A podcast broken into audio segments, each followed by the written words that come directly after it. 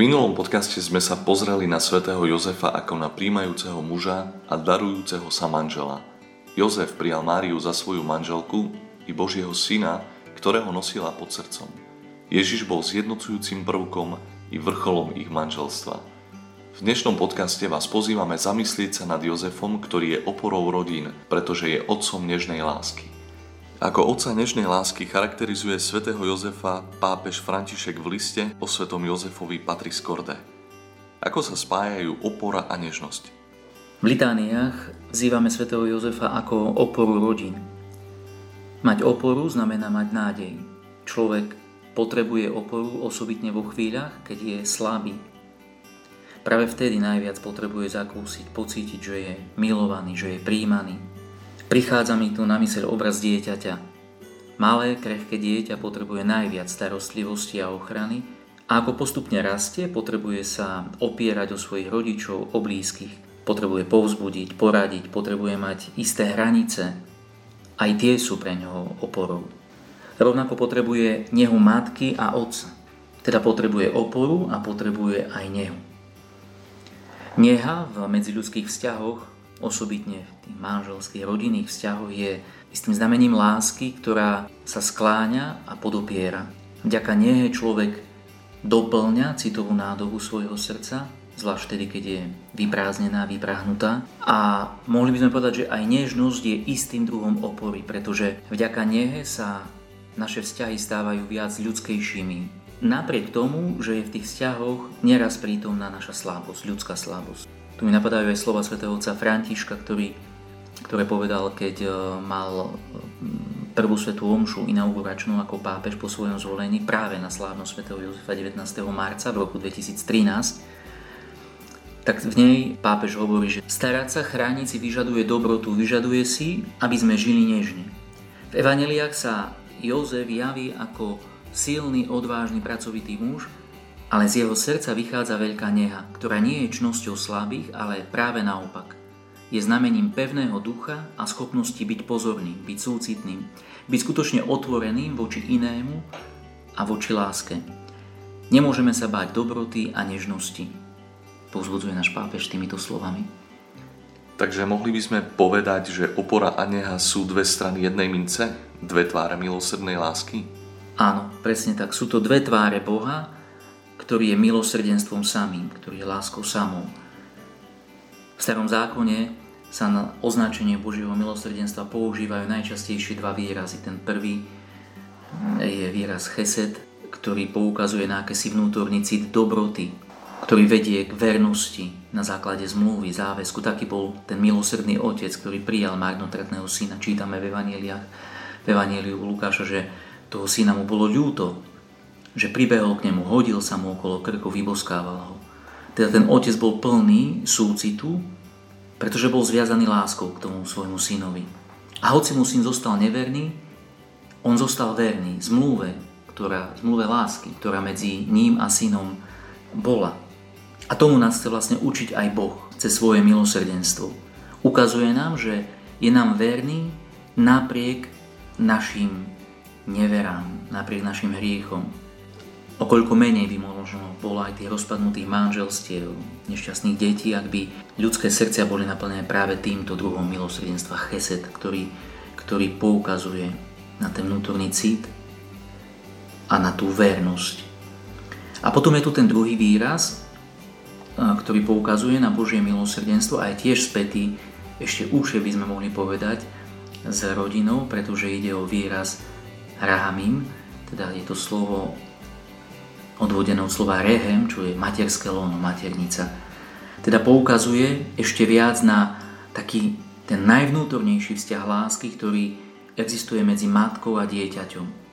Poukazuje na dobrotu a tu poukazuje na tú nežnosť, trpezlivosť, pripravenosť prijať, odpustiť. A tak otec aj matka, ich tá vzájomná manželská láska zjavujú samotné ocovstvo, ale aj, aj to materstvo Boha, Veľmi pekne toho vieme, že znázornil Rembrandt na svojom obraze toho vracajúceho sa marnotratného syna, kde otec objíma toho syna a jedna ruka je zobrazená na tom ako mužská, taká tvrdá chlapská ruka a tá druhá ruka ako nežná ruka matky. Tento obraz Boha bol veľmi pekne prítomný práve v postave alebo na postave svätého Jozefa.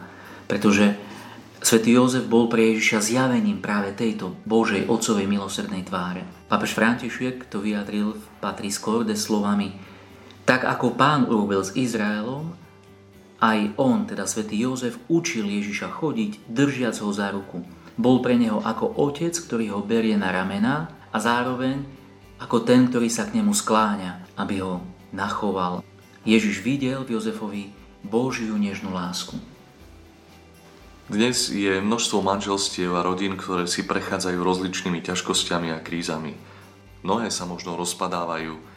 Prečo je svätý Jozef pre nich, ale nielen pre nich, teda aj pre všetky manželstva a rodiny oporou? V čom môže byť pre nich vzorom a učiteľom? Nadviazal by som tu na mm, podcast z minulého mesiaca, ktorý nám predstavil svätého Jozefa ako príjmajúceho muža a manžela. Prijať človeka. Prijať muža za svojho manžela, prijať ženu za svoju manželku znamená vlastne prijať druhého ako osobu, čiže so všetkým, čo k tej osobe patrí.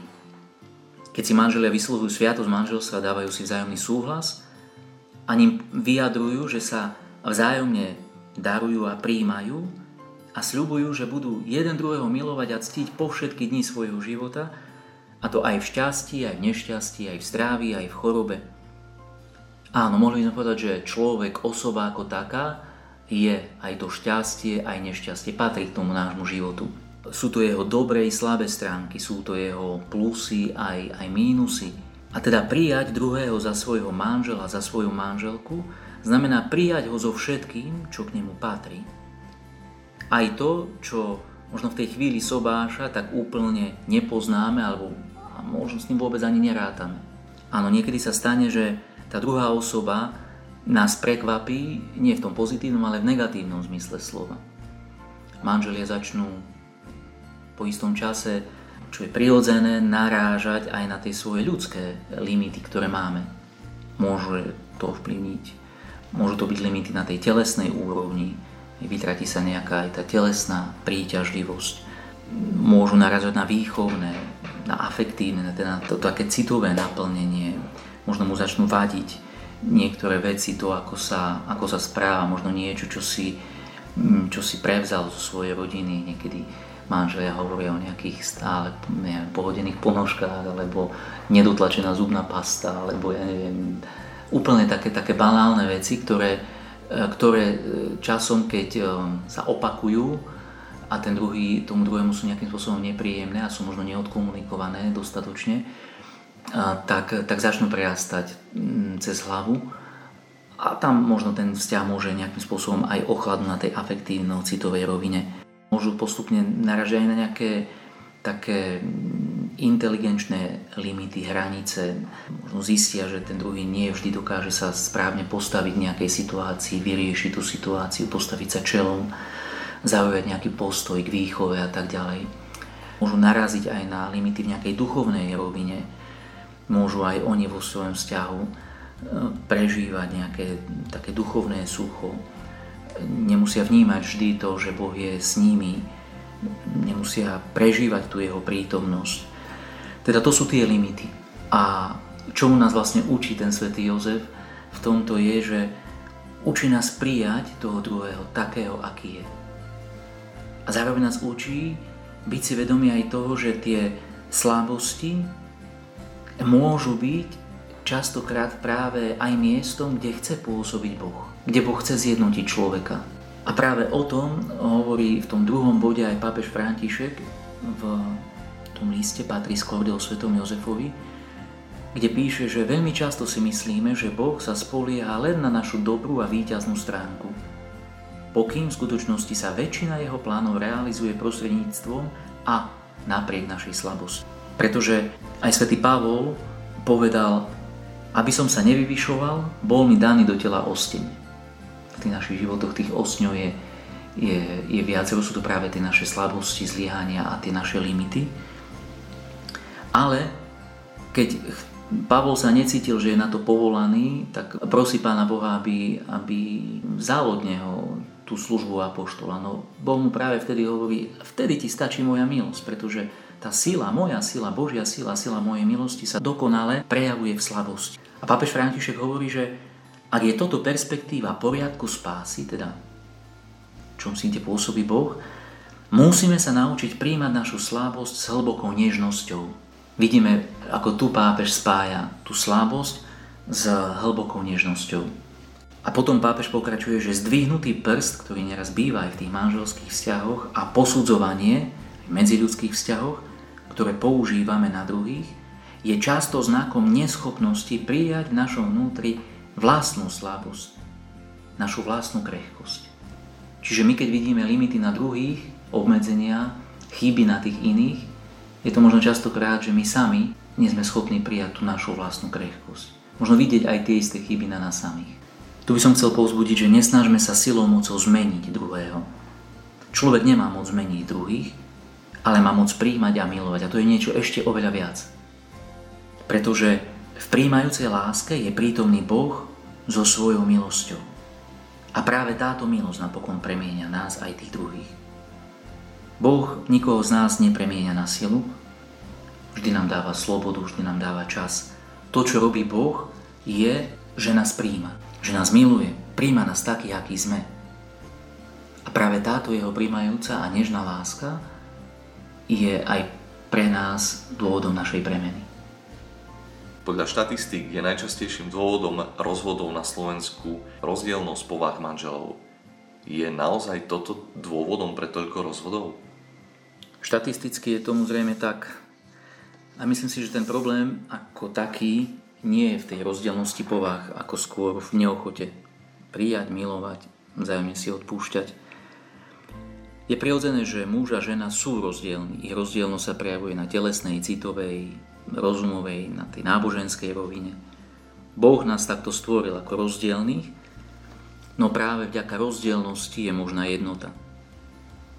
Rozdielnosť medzi mužom a ženou nemá byť teda príčinou rozpadu ich vzťahu, ale základom ich vzájomnej jednoty. Jednota neznamená však nejaká uniformita, ale ide o jednotu v rozdielnosti.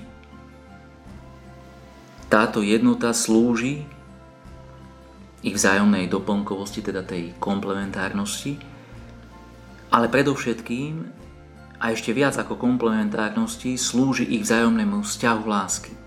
Rozdielnosť pohľadov na veci, rozdielnosť prežívaní v pociťovaní vecí, udalostí, rozdielnosť v prístupe k riešeniu rozličných životných situácií, majú viesť manželov skôr k ich spoločnému dialógu, vďaka ktorému sa učia načúvať svetu toho druhého, ako k presadzovaniu si toho svojho subjektívne najlepšieho pohľadu. Manželstvo nie je a nemá sa stať nejakým ringom, kde jeden neustále bojuje proti tomu druhému s cieľom, že si presadí ten svoj názor, že si niečo dokáže. Ale naopak, manželstvo vo svojej podstate je zväzkom lásky, teda toho spoločného my, kde obaja manželia vedia, že sú prijatí takí, akí sú, aj v tej svojej rozdielnosti a práve toto slúži pre budovanie ich vzťahu. Čiže ide tu teda o nejaký kompromis. Nepovedal by som, že ide o kompromis, pretože áno, mnohí si myslia, že to manželstvo musí byť o kompromise. Ja som skôr presvedčený, že Manželstvo je o láske, ktorá sa túži slobodne darovať, aby druhý žil viac. Samozrejme, vždy tu ide o vzájomné. To darovanie sa, o ten vzájomný, ten vzájomný vzťah. Je rozdiel, či manžel pomôže manželke s deťmi s úmyslom, aby večer mohol ísť bez nejakých jej rečí si zahrať futbal, alebo či jej pomôže s deťmi, pretože ju naozaj miluje a túži a večer má ten futbal s kamarátmi a si ho ide zahrať. Je rozdiel, či manželka ožehlí, ja neviem, košelu manželovi, pretože ju potrebuje mať vyžehlenú a v podstate nik iný to urobiť ako si nemôže, alebo preto, že ho miluje a túži, aby sa jej manžel cítil príjemne v práci. Teda všetky činnosti môžeme konať len preto, že musíme, alebo preto, že túžime tak konať. A ešte to by som možno podotkol len preto, že musíme, aby som aj ja získal niečo. Teda čím sú viac naše túžby pretvárané láskou, láskou, ktorá sa túži darovať milovanej osobe, tak tým viac sme potom aj slobodnejší v našom konaní. Manželstvo je teda o tej seba darujúcej sa láske, ktorej sa manželia učia každý deň. Svetý Jan Pavel II poznamenáva, že svätý Jozef je dôkazom toho, že ten, kto chce byť dobrým a ozajstným Kristovým nasledovníkom, nepotrebuje konať výnimočné veci, ale že stačí mať obyčajné, jednoduché a ľudské čnosti, ale treba, aby boli opravdivé a skutočné. Opravdivé a skutočné. Spomínal si, že hoci štatistiky uvádzajú ako príčinu rozpadu manželstiev rozdielnosť povah, že problém je skôr v neochote milovať, príjmať alebo si odpustiť. Je možné milovať svojho manžela, manželku aj vtedy, keď nás neustále zraňuje? Je možné jej mu do nekonečna odpúšťať? A čo ak do manželstva vstúpil hriech nevery? Je možné odpustiť a začať od znova? Otázka, ktorú som mi položil, je viacero podnetov na zamyslenie a iste by to chcelo oveľa viac času. Pokúsim sa byť nejako stručný a, výstižný. Za celou touto otázkou stojí jedna, by som povedal, kľúčová otázka. A tá znie, je možné milovať navždy? Existuje láska navždy? Pri pohľade na súčasnú dobu sa nám natíska jednoduchá jasná odpoveď nie, pretože mnohé lásky skončia. V skutočnosti opak je pravdou. Práve, môžem povedať, s takouto otázkou prišiel Peter za Ježišom, keď sa ho pýta, Pane, koľkokrát mám odpustiť svojmu blížnemu, keď sa voči mne previnila? Za sedem raz? Peter si myslel, že už touto otázkou preháňa, nakoľko číslo 7 v Biblii je číslom plnosti, no Ježiš ide ešte ďalej a hovorí mu nie 7, ale 77 raz. A tým dáva aj odpoveď. Áno, je možné milovať navždy. Teda existuje láska navždy a všetko ostatné, ak nie je navždy, tak nie je to pravou láskou.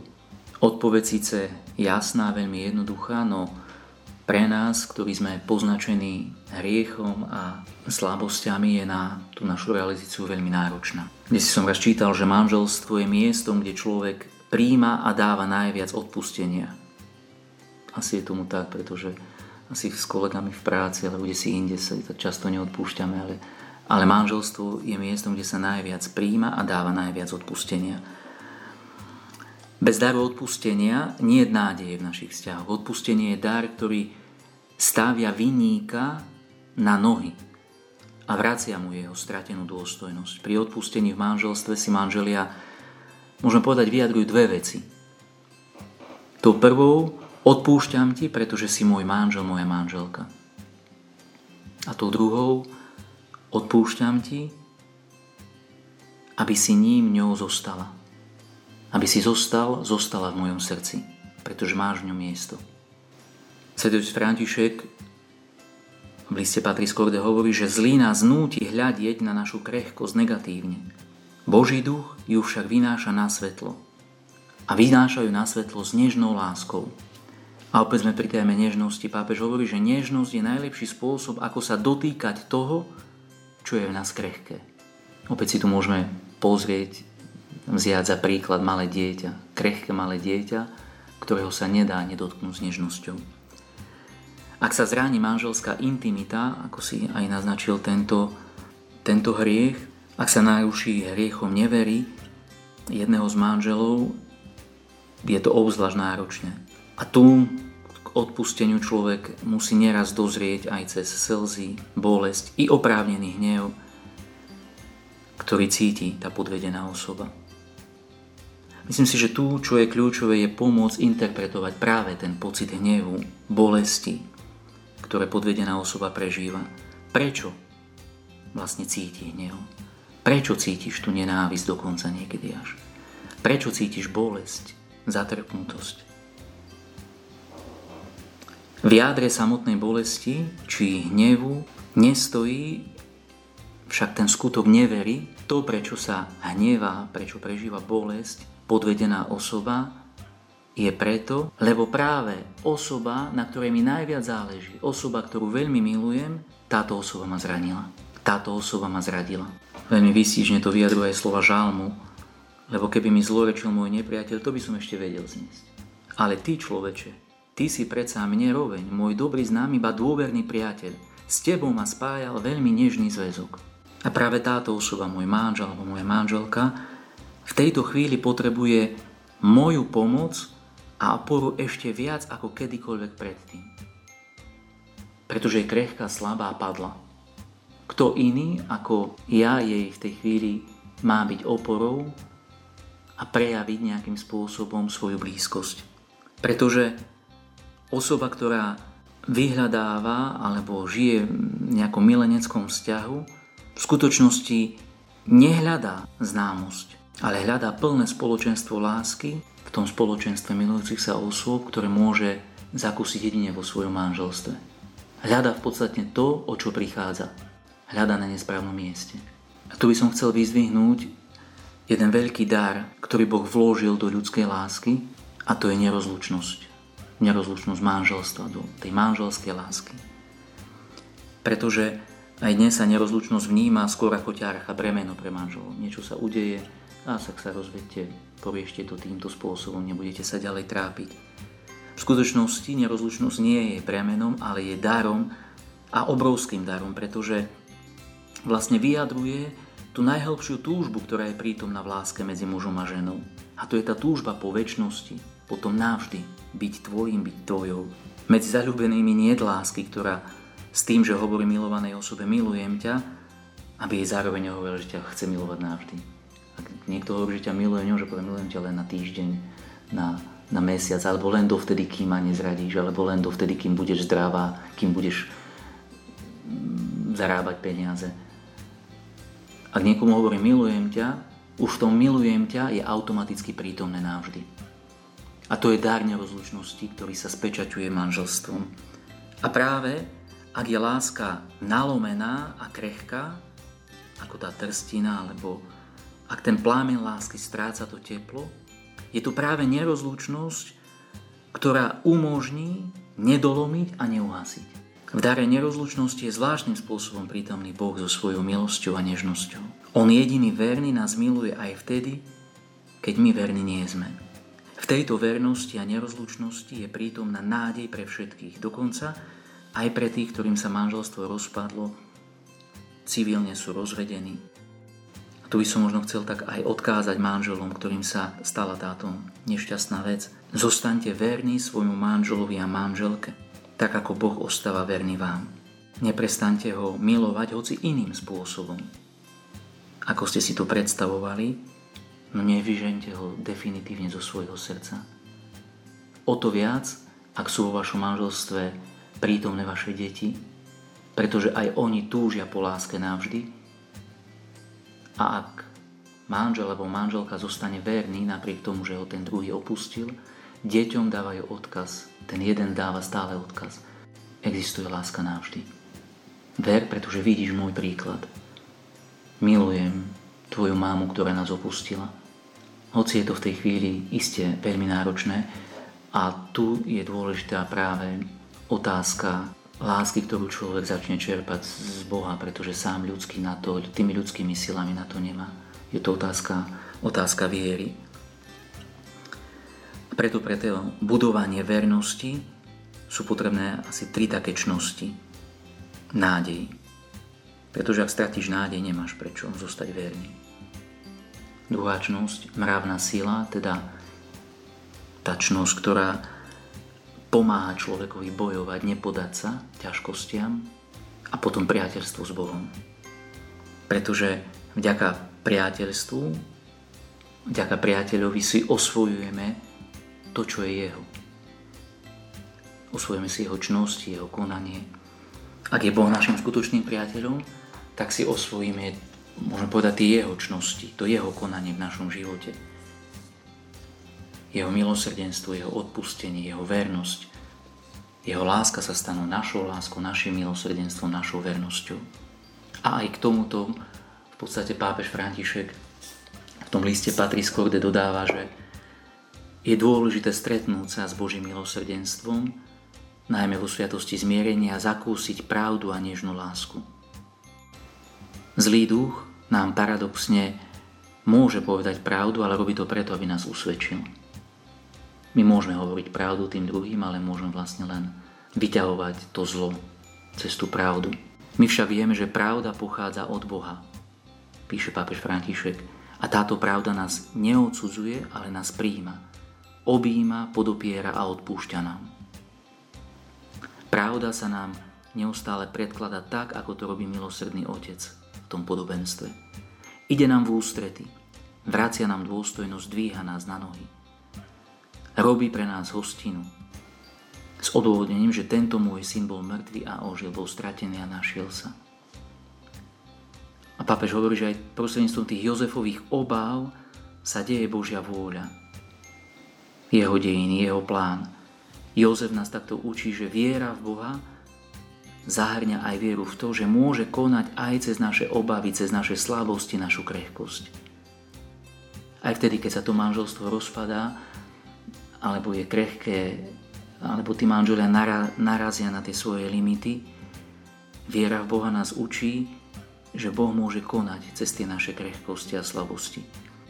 Učí nás, potom hovorí svätý Otec, že uprostred búrov života sa nemáme báť Boha, zveriť mu kormidlo našej loďky. Pretože niekedy chceme mať všetko pod kontrolou, ale ten Boh vždy vidí ďalej, než vidíme my. V tom podcaste sme sa snažili poukázať na toho Jozefa ako na oporu rodín, pretože je otcom nežnej lásky. A tá nežnosť spočíva práve v tom príjmaní tej krehkosti a vďaka tomu sa stáva oporou. A teda každý z nás máme svoje krehkosti, svoje limity, svoje slabosti, ale tie môžu byť pre nás tiež budovaním. Práve vtedy, keď sme krehkí a nežní, potrebujeme sa oprieť. Ja, teda, ja by som chcel popriať všetkým tým, ktorí nás počúvajú, aby sme sa nenechali znechutiť krehkosťami a slabosťami, ale naopak, aby nás ešte viac spevnili a k tomu nech nám Sv. Jozef prosí tie milosti, ktoré potrebujeme pre náš každodenný život.